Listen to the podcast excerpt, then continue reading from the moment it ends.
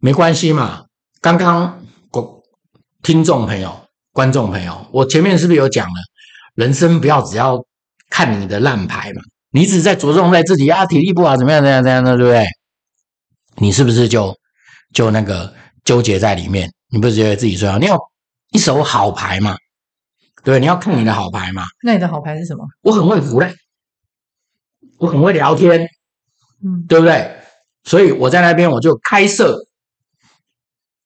不会写字，对不对？白教你写字，对不对？我除了是你的长官，我还是你老师。你敢对你老师怎么样？老师跑步不行，你是不是要当老师？对不对？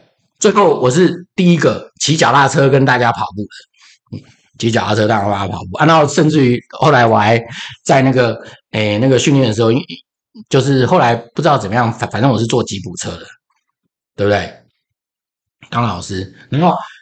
有些人想学英文，对不对？然后他当时有个笑话，就是说说呢，其实每个人真的有潜能的。当时有几个那个，哎，阿兵哥，对不对？就觉得很有趣。他说：“哎，白，你有开中文班哦，有英文班哦。啊，我觉得我学这个要干嘛？”我说：“什么学这个干嘛？你是干什么的？”他说：“他是做金融业的。”我说：“哇塞，什么金融业？”他说。其实我就是基隆方高利贷，地下钱庄，对啊，他说白你对温对温夹厚，对不对？还每次出去散步假还买鸡排回来给我们吃，对，因为当时军官才有散步假，他们很难得有嘛，对不对？然后然后还有一些，哎，那个阿兵哥喜欢乱搞，还有一个得菜花，得得菜花，我看真的不行，大家去看医生，大家去看医生，然后那个医生说那个那个菜花他要泡。泡那个在有浴缸的地方泡，然后真的很扯。然后我就带他去那个澎湖的旅社泡，泡完之后他还问我说：“白就是很舒服，你要不要泡一下？”那你泡了吗？当然没有啊，废话，都已经洗干净了，对不对？就说你要打你一手好牌，我就是喜欢跟人家交往、social 嘛，聊聊天嘛。然后对了，然后就我喜欢吃东西嘛，就顺便帮忙大家买一下嘛，对不对？很好玩。然后呢？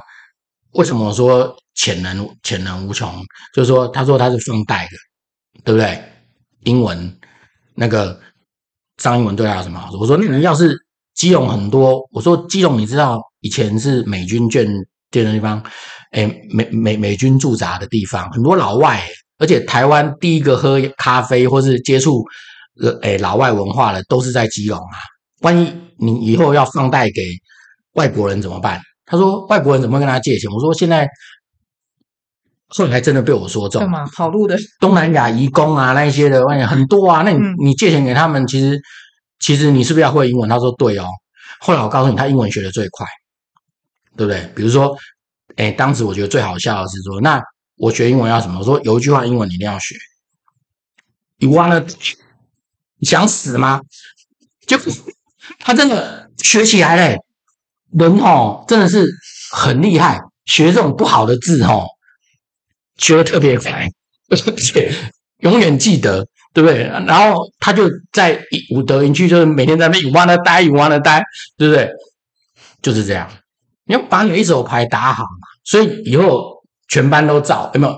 我有四个班，全部都照我，全部都照我，我就变得哎，人缘还不错，人缘还不错。那当然，我有我的坚持啊。可是当时呢，有一个副营长看我很不爽，看我非常的不爽。对啊，可是呢，这个时候呢，然后常常找我麻烦。但是呢，我觉得自己的人生就好像是，就是说，每次我遇到一个大卡车要向我撞过来的时候呢，在快要撞到的时候，好像就会转弯，哎，就会转弯。因为当时呢，他对我。哎，那个非常不爽啊，想要整我或怎么样啊？啊，我呢都在某个程度上面都都忍下来，都避开。可是最严重的那一次啊，不知道怎么样，就是说他要整我的时候是那个好像是在做那个战备检查的时候，然后他我我要做那个哎那个战备检查的时候，他就排一个任务给我，就是做教育训练。就嗯嗯，应没有应该说把做教案，做教案就是把那些就是说那一些东西做教案，然后做个教案教案。可是我的资源很少，可是还好我人缘还不错，然后呢，就真的就就是坐下来，可是他就等着我突锤。结果后来那个，我记得是战车群的司令官来检检查的时候呢，不知道怎么样哎，他就特别喜欢我，他就觉得我蛮厉害的，就是把那些都整理得非常的好，然后就这样子，我还没有战备检查结束，我就被调走了。调去战车群，调去战车群当那个诶参热吧，诶参热还是参战啊，反正就是诶作战训练官。这样算升官吗？是，当然是升官，因为我站的那个缺是中校缺啊。哦，中校诶占的是中校区。哦，所以你不是那个职位，但是你做的事是那个缺的没有，他那个缺要是中校，但是没那么多人嘛。嗯，就像是我的朋友在分发的时候，分发到国安局做研究员，那个缺是少将缺。但是他是少尉啊，哦，哦，跟我一样是少尉，那个是是中校缺。那中校缺就要负责战车群里面所有的那个什么呢？哎，那个作战训练嘛。那你有比那个看你不爽的人大了吗？啊对啊，所以说他是什么？他他是副营长啊。那你的那个缺，现在你就是后来有比副营长大？没有，他是营，只是因为一个战车群下面是不是有很多营？对，他就变成我要去视察。哦，oh, 所以说啊，我去视察的时候，我就看见一脸大便，然后跟我敬礼，我也跟他敬礼。啊，当然我的军阶还是比他低啦，但是我的职缺比较高嘛。嗯，啊，他就很干，然后他就剃了，就是以功能取胜，他就剃了一个大光头，然后干嘛？你叫他剃的哦？我怎么可能做这种事情？而且我也不敢啊，因为人家是正旗啊，哦，就是那个正正旗生。那你是什么？我我就是预备军官，我就是义务役，就就是有一天要去走人了嘛。对对对啊，有一天要走人，而且我那边的。那他干嘛剃光头？我怎么知道？血耻吗？我我也不知道为什么，但是对他来讲是好事。后来我才知道，听说，因为那时候我就走了嘛。那他是负责这个的，对不对？他本来要整我，对不对？结果最后整到了他自己，然后然后听说被痛骂了一顿啊，然后最后他就剃光头。哦。对，就是说，因为他们那个是正旗的，对对啊，然后反正就是人生有些时候就是很很好玩。那再来更爽的是什么？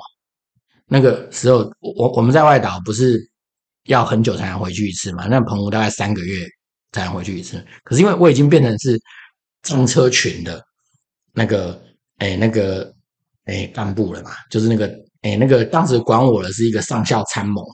对啊，上校参谋那一组大家都是坐办公室的嘛，然后就所以说我变成每个礼拜都回家。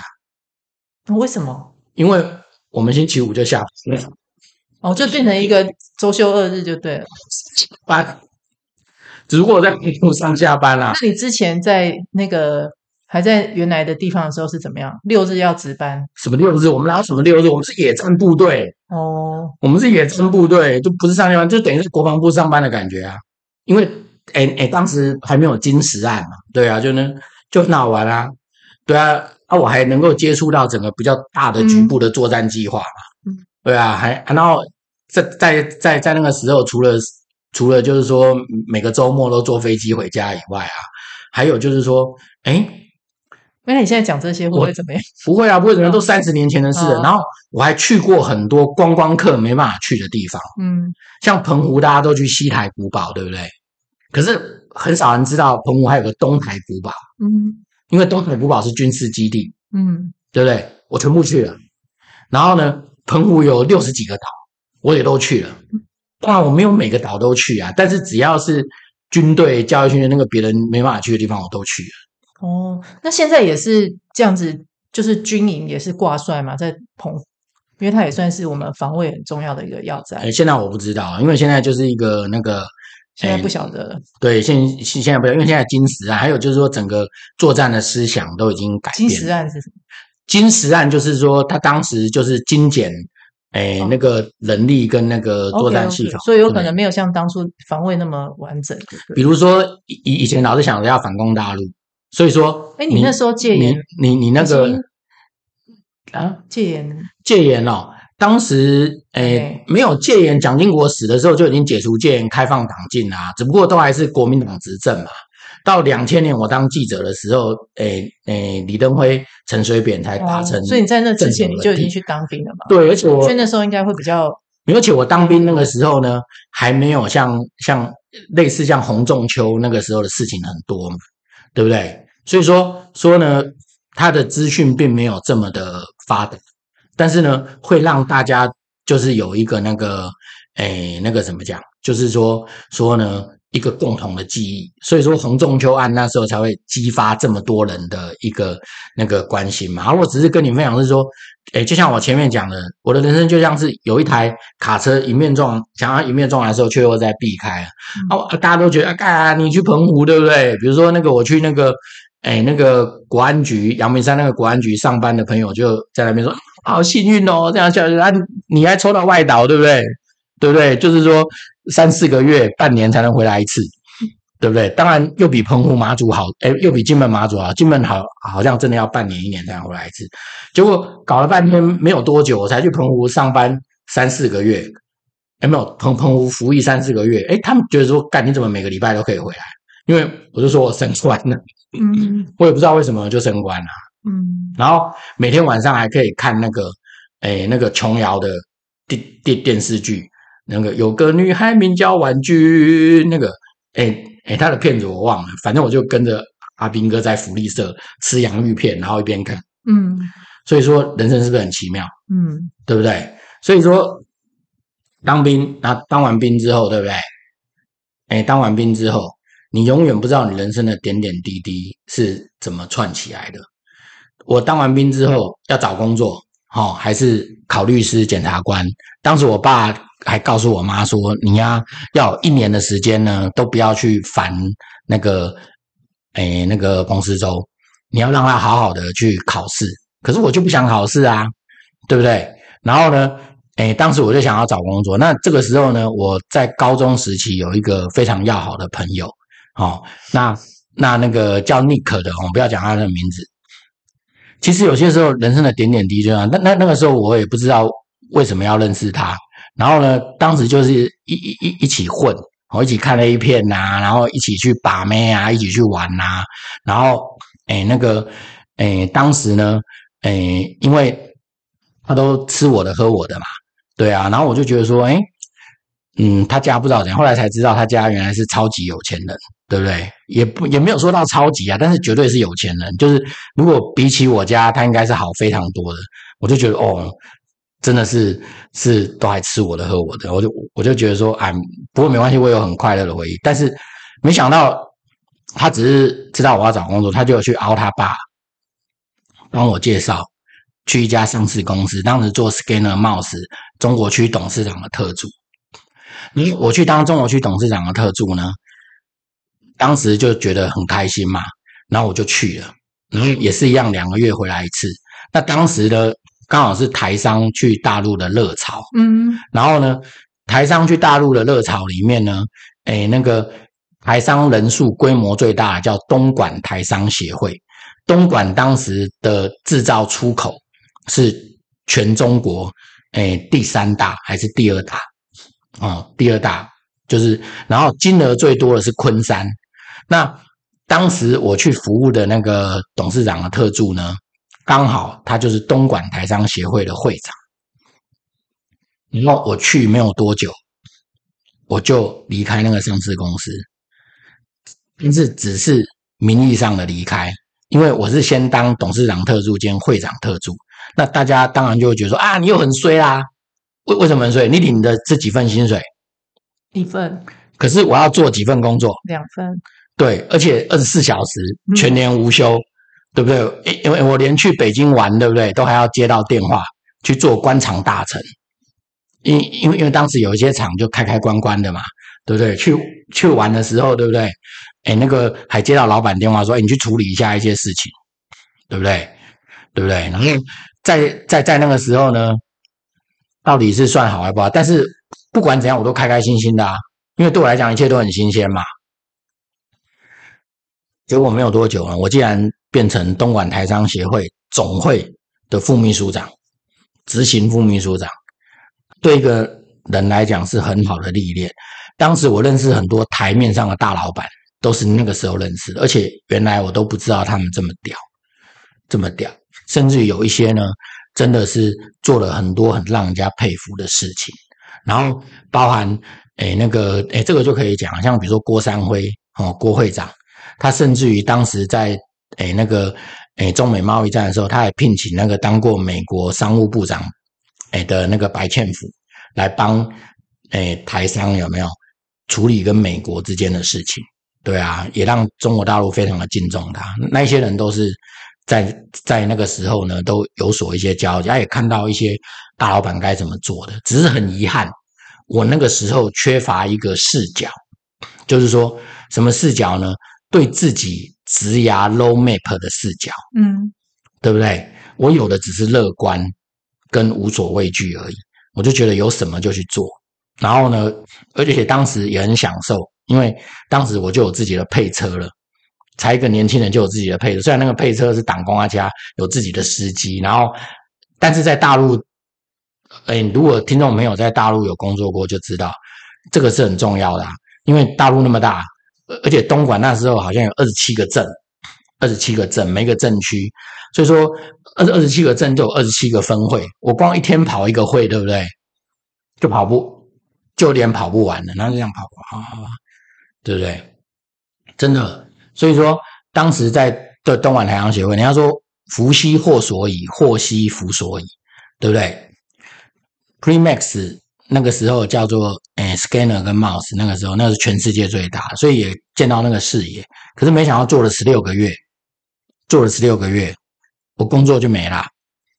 你为什么？因为会长换人，嗯，那、啊、会长换人，人家秘书处也要跟着换嘛，就我就跟着换了，我就。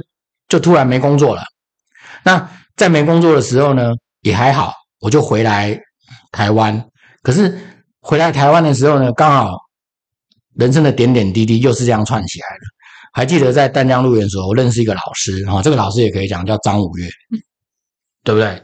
那张五岳那时候他呢算是我的贵人，可是呢，我的一些行事的作风，对不对？他也觉得这个学生还不错，而且他都始终记得我。他说我在当兵的时候在澎湖，对不对？常常收到我的黑糖糕，因为当时我不知道怎么样，反正就是说到了澎湖啊，我就会去买一些名产，对不对？就寄给一些我觉得还不错的老师。那当时其实也没有想太多，因为在你的人生当中，我当时并没有想要当什么大学教授什么的，就只是觉得说他对我很好，就就寄给他，他就觉得嗯。这个人有一颗感恩的心，对不对？然后，诶，当时我在东莞台商协会当当秘书长的时候，因为他也是做大陆研究的，然后只要是老师有一些事情交代，我当然也就开开心心的去做，我从来没有想什么。结果当我要离开的时候呢，他就介绍我去中央通讯社，就台湾的国家通讯社去考试，当然也是要考试的，也是要考试的。当时我还记得，还是到那个现在是大同高中。当时好像是大同国中去考场去考，也是一样啊，我根本没准备。可是我竟然是第一名考上，嗯，为什么？因为那就是我的工作啊，我之前经历的一些事情嘛，就是这样子。然后考试呢，考上当中央社的时候呢，我就又派上海当特派，北京当特派。那所谓什么叫做特派？特派就是做 correspondent。就是在这个城市里面呢，发生的所有的事情呢，我都要去报道。那当时呢，哎，那个也是一样，福兮祸所倚，祸兮福所倚。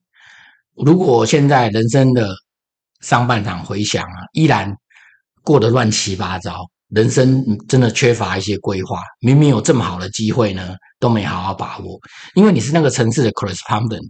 而且当时那个氛围里面呢，你要认识那个城市所有最厉害的大老板，一通电话其实都有机会可以采访到。可是我就是懒，然后没有规划，又不努力。可是呢，还好有一些人生的特质。然后我举个例子，比如说当时呢，随随便便，我只要在上海用。当时我在中央社的薪水，我就可以在上海随便买一间房子，头期款我付得起。而且当时因为台商不能够在大陆贷款，所以通常都是在跟外商银行贷款美金换成人民币去买那个房子。那十年之后或五年之后，你不只赚到房价，还赚到汇率。可是当时我就没有做这件事，我宁愿去投资一个高中同学。这高中同学哦，来 James，说不定如果你真的有听的话，跟你打声招呼，就去投资他。那当刚刚投资他的时候也是一样啊，就是说，其实我并没有要投资他，因为当时我没钱在身，我是介绍一个我的远房亲戚去投资他。结果我那个远房亲戚投资他，投资到一半觉得后悔了，其实也不多，就一百万嘛，就是。中间有两个波折，一个就是说五十万算你的，嗯，可是后来投资不顺的时候，因为投资本来就有赚有赔嘛，变成他就把这一百万全部都算在我头上。可是呢，算在我头上的时候不是找我，因为他知道找我没钱，他就去找我妈。好啊，那我跟我妈说，哎，那个周啊，那个那个，哎，那个，哎，那个。哎哎，介绍我去投资啊，赔了一百啊，然后怎么样怎么样啊，要要他负责啊啊！我妈是很老实的人嘛，又是远房亲，就说好吧，那我叫阿周一百万就还你。哎，结果我妈就给了回应，叫我就还啊，我就很生气啊，我觉得说，可是我还是觉得说说忍住，因为当时我爸也跟我说，你的人生就只值一百万嘛，对不对？你如果为了一百万呢去。去那个跟自己的远房亲戚、跟自己的高中同学撕破脸，那你你就真的只值这个钱吗？他说你的人生未来还还很长，这句话我听进去了，就这样子。可是人生的点点滴滴到底是怎么串起来的？没有想到在后面，我二零一五年出来创业的时候，提供我机会的，就是那个煮面积的，就是这个那个 James James，对不对？对啊，所以有些时候人生真的是非常难讲的啊。当然，煮面积后来也失败了啦。可是至少他让我在那段期间里面，对不对？了解了产业是怎么回事，对不对？所以有些时候现在的不好，可能是未来的好；现在的好，可能是未来再给你回头看，可能是低潮的时候，嗯，对不对？那这个需要人生的一些智慧嘛。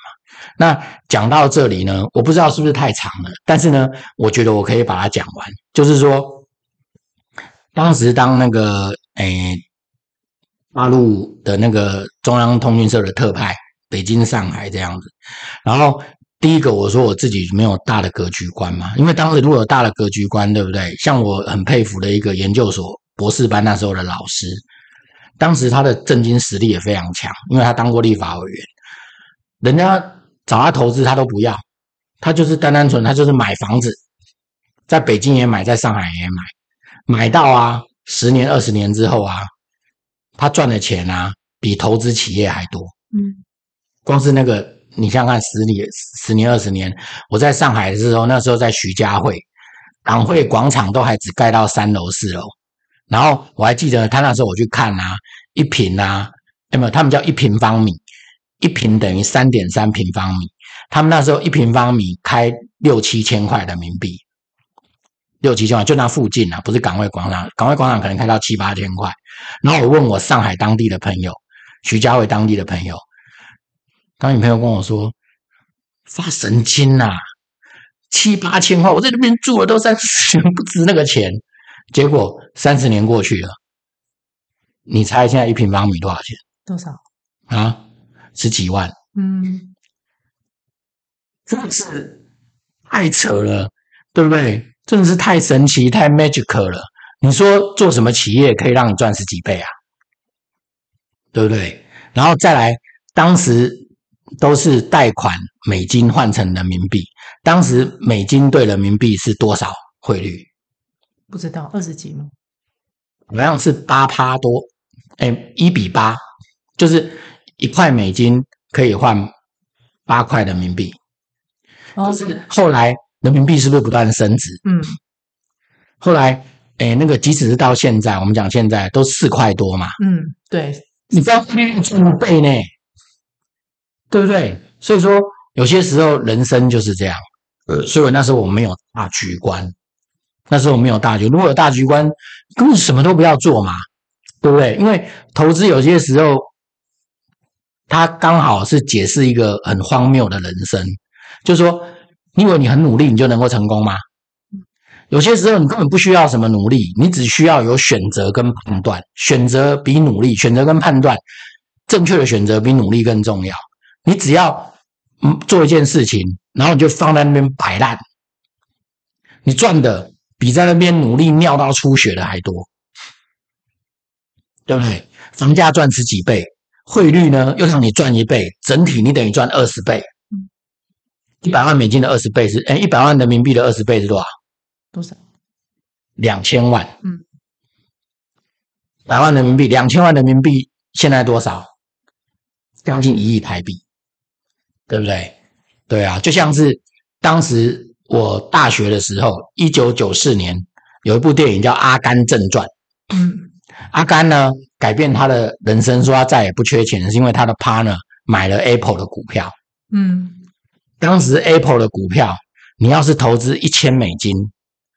买 Apple 的股票，就是你什么名牌没有，你就是看到《阿甘正传》，你就说哦，那我就去买苹果的股票。十五年之后，也就是二零一四年的时候，你知道涨了多少倍？多少倍？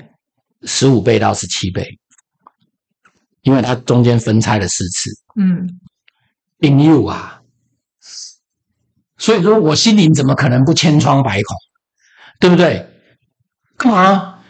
对不对？如果照按按照传统，你必须要尿出血来，你才可以对吧？得到金元宝。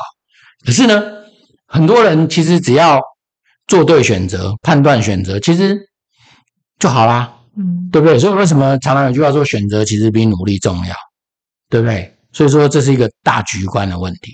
嗯，然后我当记者的时候呢，也很好玩。我我当记者的时候呢，后来又遇到一件事情，就是两千年的政党轮替。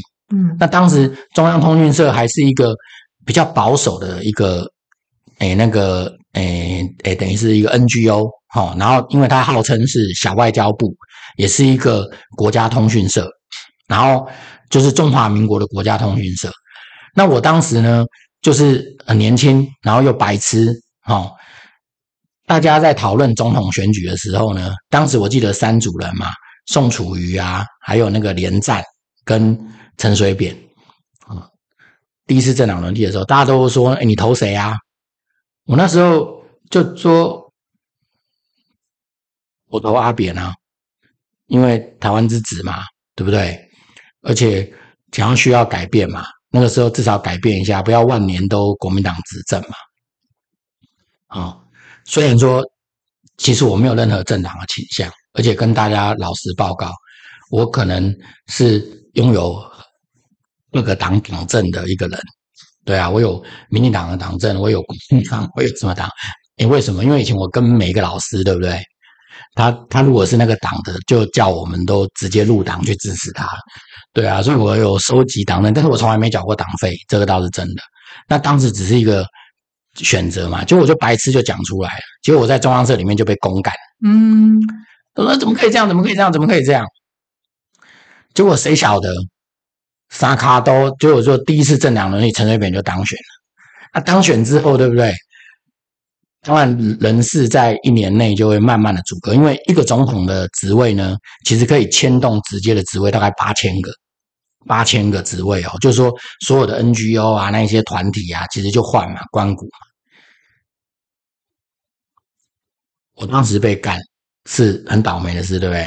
可是后来呢，嗯，换成民进党籍的，对不对？他就记得笑脸呢，对不？我就当新闻组长了。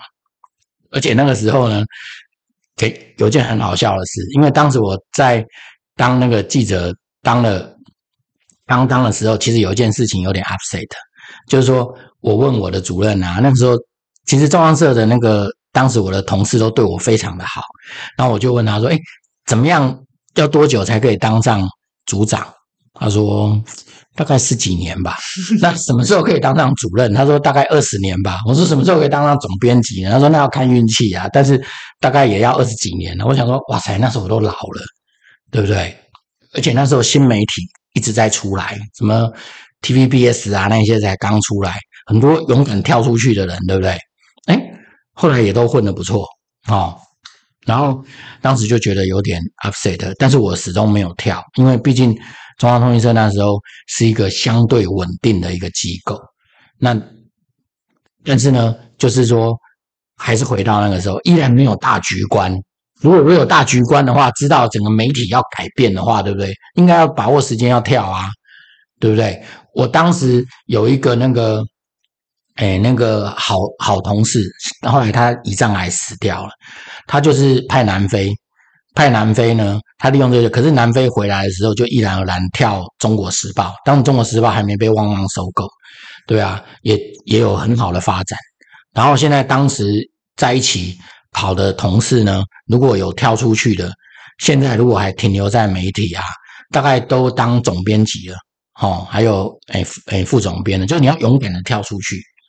然后依然没有这个大局观，可是呢，我有很幸运的发展，就是说在当时的时候呢，哎，就是反正我的才能也没有特别好，再次印证了才能也没有特别好，可是就是各种阴阳交，哎，那个交替综合因素的结果，我的运气特别好，哎，我当上新闻组长，而且当上新闻组长的时候，就让更多人更生气了。你进去几多久？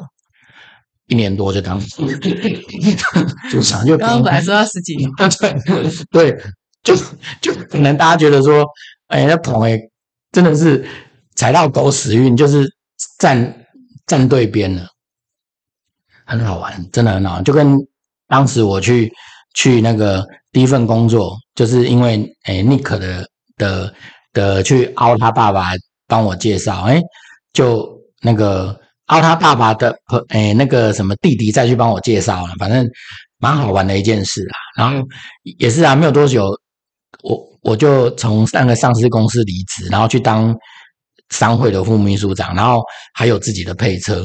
那当时觉得很爽，可是没想到十六个月就 就就又没那个诶工作了。那后来中央社的记者呢，我更是二进二出。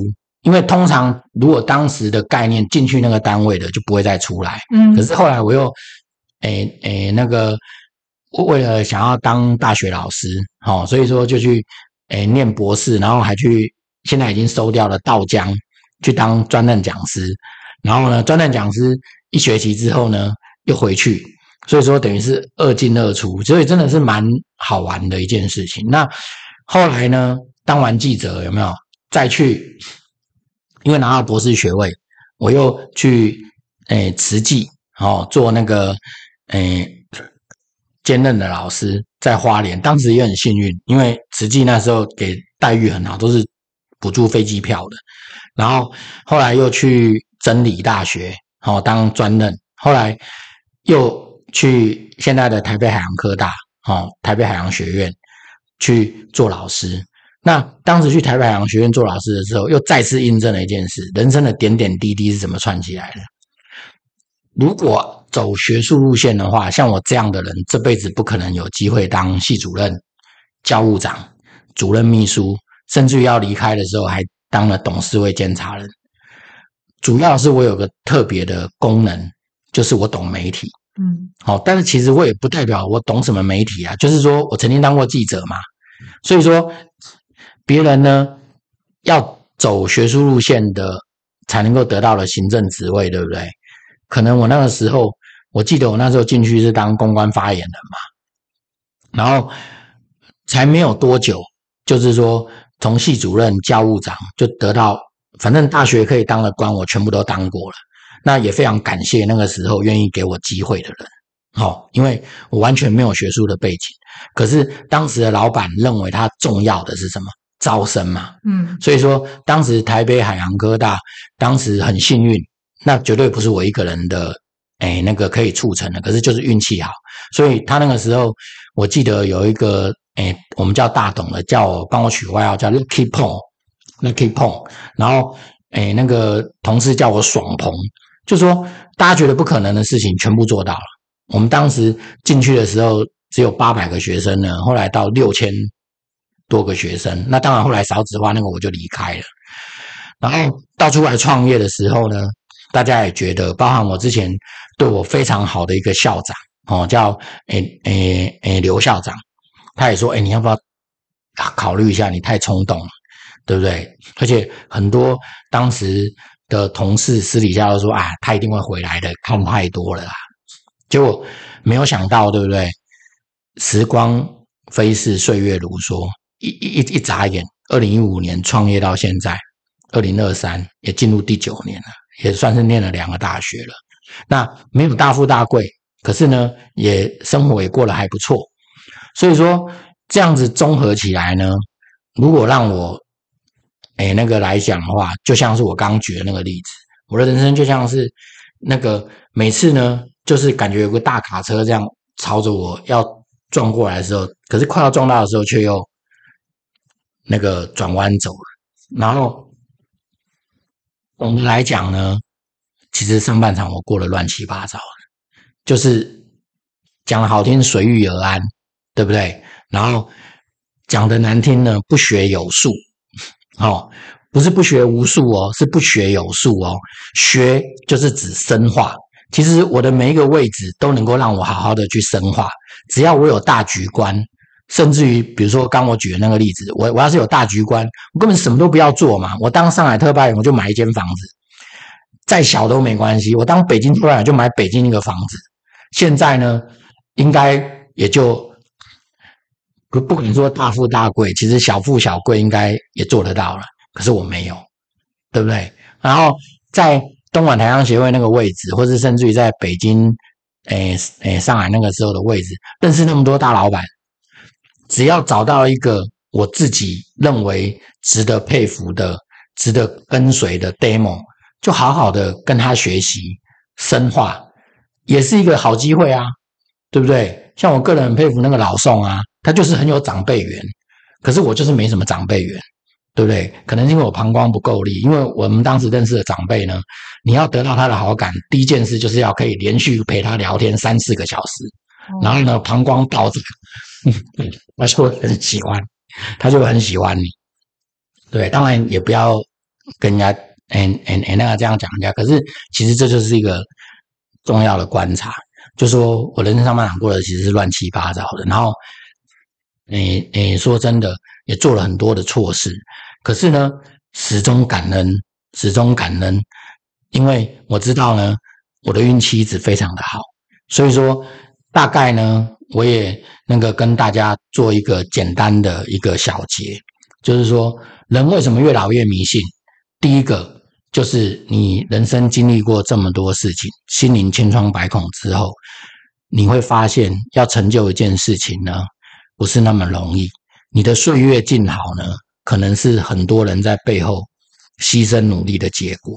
那你不知道是谁，你也不确定是谁，就把它归纳为谢天、敬天地、敬鬼神，对不对？所以说，你呢，在这个领域里面呢，抱持了一颗感恩的心，绝对是非常好的。然后第二个呢，你觉得自己运气好，你的运气就会越来越好，因为。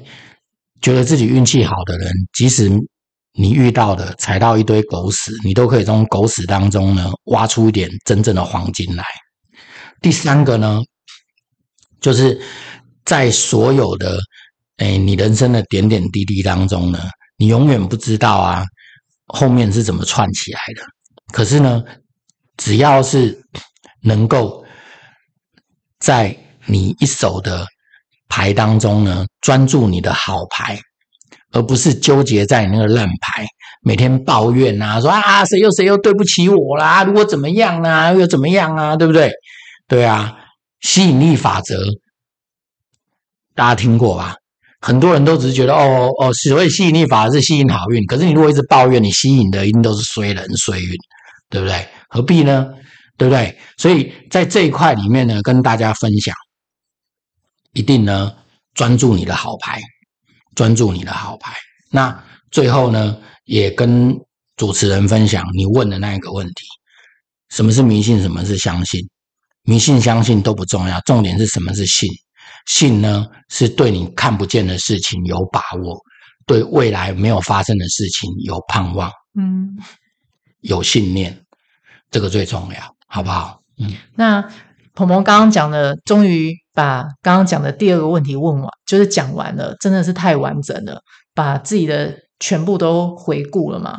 然后我觉得你最好的就是说，你很感恩所有身遭的周遭的一切，包括那些阿兵哥啊，你也都把他们视为己出。我这样讲会不会太恶心了？你带他去泡什么，然后泡药啊什么？我觉得我听了我都觉得。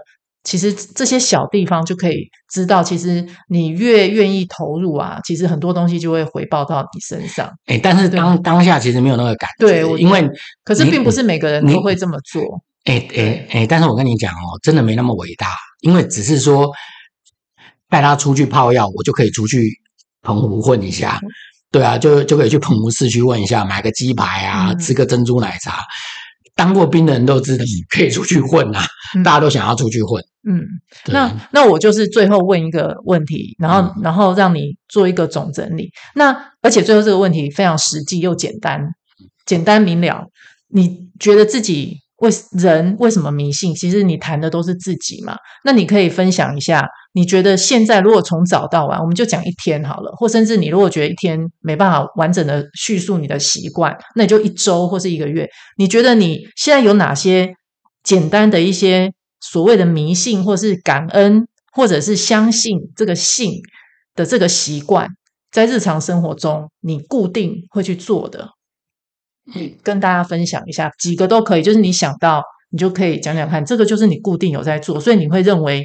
其实迷信是好的，因为我们不要把迷信阐述成一个负面的东西，就是对自己会会回归到自己身上的一个好事。哎、嗯欸，因为哈、哦，人有些时候会因为语言而有些误会，所以说我们今天的主题是人为什么越老越迷信？嗯，并不是说自己就是迷信。嗯，所以说我把它具体定义为在信的人。凡事都能，嗯，这也是圣经上面的一句话，嗯，就是说在信的人凡事都能，嗯、能够的能，嗯，就是说在这一块里面呢，就是其实只要是你刚刚我前面有讲的态度是正确的，心态是好的，其实你一天做的某些事情呢，你都会觉得，嗯，可能都隐含着老天对你的祝福。比如说去年的十二月十五号，我心肌梗塞，但是我怎么发现自己心肌梗塞？就我开车，我其实都有个习惯，对啊，因为可能老了膀胱无力，对不对？我我我中间都会去加油站上厕所，然后我去加油站上厕所的时候呢，就突然发现说，哎，怎么那个，哎，那个胸口有点闷闷的，然后我就然后出冷汗，我就搜寻一下说，哎，可能是心肌梗塞。那刚好大家都知道，从重庆北路交流道下来，对不对？最近的就星光医院嘛，那我就去急诊处看。那我去急诊处看的时候呢，他也不理我，因为我看起来非常的正常。他觉得先处理严重，然后我就坐在旁边。然后坐在旁边的时候呢，那个人就说：“先生，等一下，不要急。”结果到轮到我的时候说：“你是安怎？”我说：“我觉得我胸口闷闷的，冒冷汗。我查了一下，好像是心肌梗塞。”他说：“真的吗？”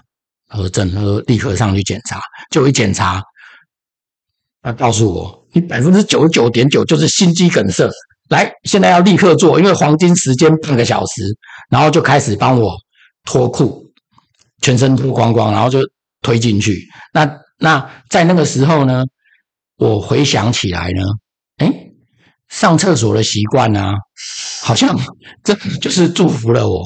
对啊，所以膀胱无力原来也也也有这个好处。所以这种东西其实就是人生很难讲的嘛。所以说有些时候呢，就是刚刚讲的，就是说有有哪一些习惯。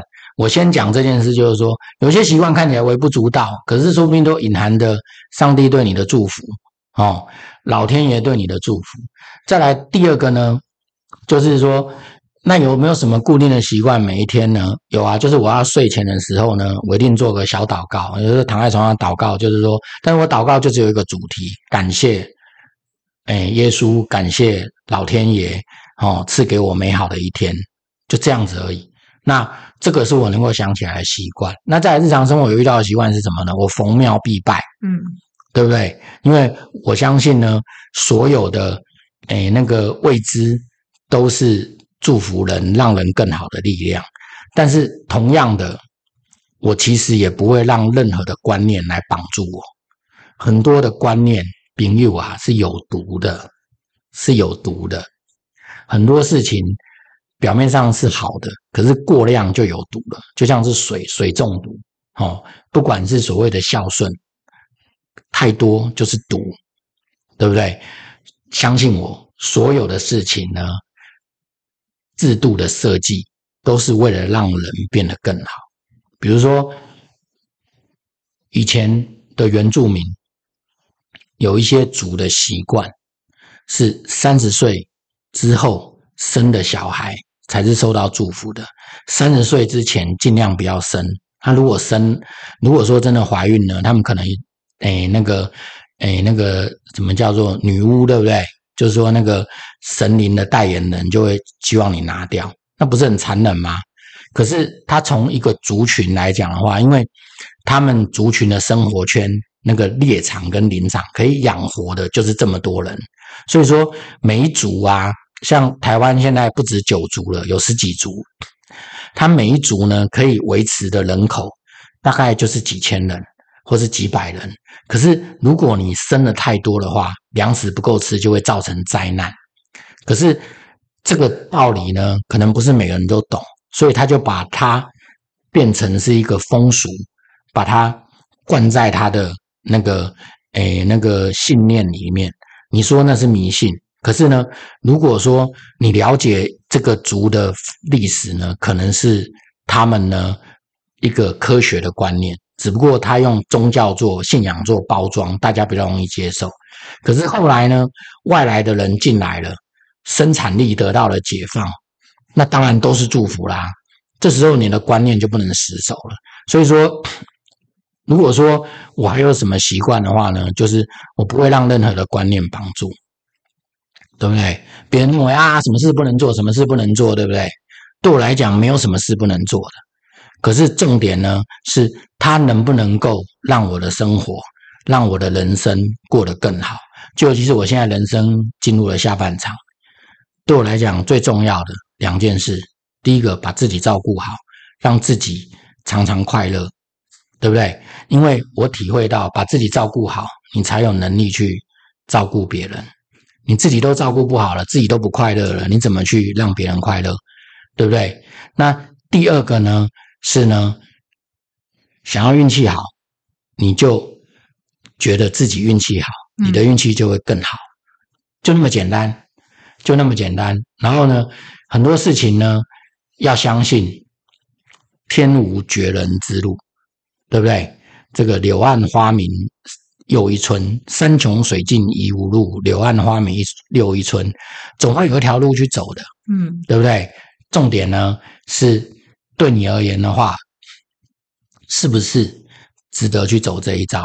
还有你要相信啊，不要觉得你的人生很长，也不用觉得你的人生很短，就是在还能够活着的时候呢，一定要珍惜，就是这样。很好，谢谢鹏鹏，我三个问题都问完了，感觉是非常大的问题，然后你也讲了哇，快两个小时嘞。对啊，最后我做个小结，其实你的小结已经非常完整了，我只是就我这边想要多跟大家分享的做个小结，让大家有一些思考跟回馈嘛。其实我觉得人生啊，对，就刚刚鹏鹏讲的，我其实就很像，我相信一句话，就是说我们都要当一个打不死的蟑螂。可以不要当蟑螂吗？可以当压不扁的玫瑰吗？好，都可以，就是这个意思。就是说，不管你是蟑螂还是玫瑰，我们就让自己就是非常有韧性的去面对所有的事情。那眼前的事情，你刚刚讲的嘛，中性面对，没有好跟坏。你要去说它是好是坏，就是让历史来说哈。就不用自己去说，你自己去说那么多情，你就给他定义，有时候反而会阻碍自己。你就不用去给他任何的颜色，也不用有任何的好坏。然后再来就是说，我觉得你刚刚也有分享你你的习惯嘛，其实就是感恩，然后跟呃，就是对这个事情不要被所有的事情都不要被框架住。那就我自己，如果说比较实际的话，我觉得我有一个习惯，是我现在每天可能你说迷信也好，或是敬天地也好，我觉得我每天早上，因为我都很早出门嘛，四五点，我出去的时候呢，天都没有亮。可是你知道吗？我走路的方向，我会看着天空。通常我会有两条路或是三条路可以选。那我在那个当下，我会在这个交叉路口看着天空，去判定哪个地方有光亮。因为通常天空不会全部都是亮的，它通常会在某一个方向会比较亮。我会朝比较亮的那个地方走，那就是我今天早上要走的路。所以我不会去限制说，我今天一定要去哪边走，我一定要去哪边跑，我一定要去哪边运动。我都是在当下，我走出去那一刻。如果今天四点半天都没亮，那你就更要打开你的五官、你的感官，去感受天空一定有一个地方比较亮。即使天都还没亮，你还是会看得到那个亮光的地方。那我觉得我们的人生其实都是这样子的，不管你处在多黑暗的地方，只要你打开你的感官，就像你刚刚讲的信，你相信你会找到那个光亮，你就会看到那个光亮的地方。那我就是每天早上就是这样子走出去，然后等到我回家的时候，走到半路，其实天都已经全部都亮了。但是呢，我就会很期待我每天早上出去找到一点点光亮的那个时刻。所以这可能也是支撑我为什么每天早上都会很早出门，因为我觉得这个时刻你会启动你全身的感官，然后也会让你每天早上去做一个你对未知的一个选择。那我觉得这是一个非常。就是梦幻的时刻，那我也很享受这个过程，对啊，那也跟鹏鹏还有所有听众分享这样。那今天很谢谢鹏鹏来分享那么多，对啊，嗯、那你最后还有要补充的吗？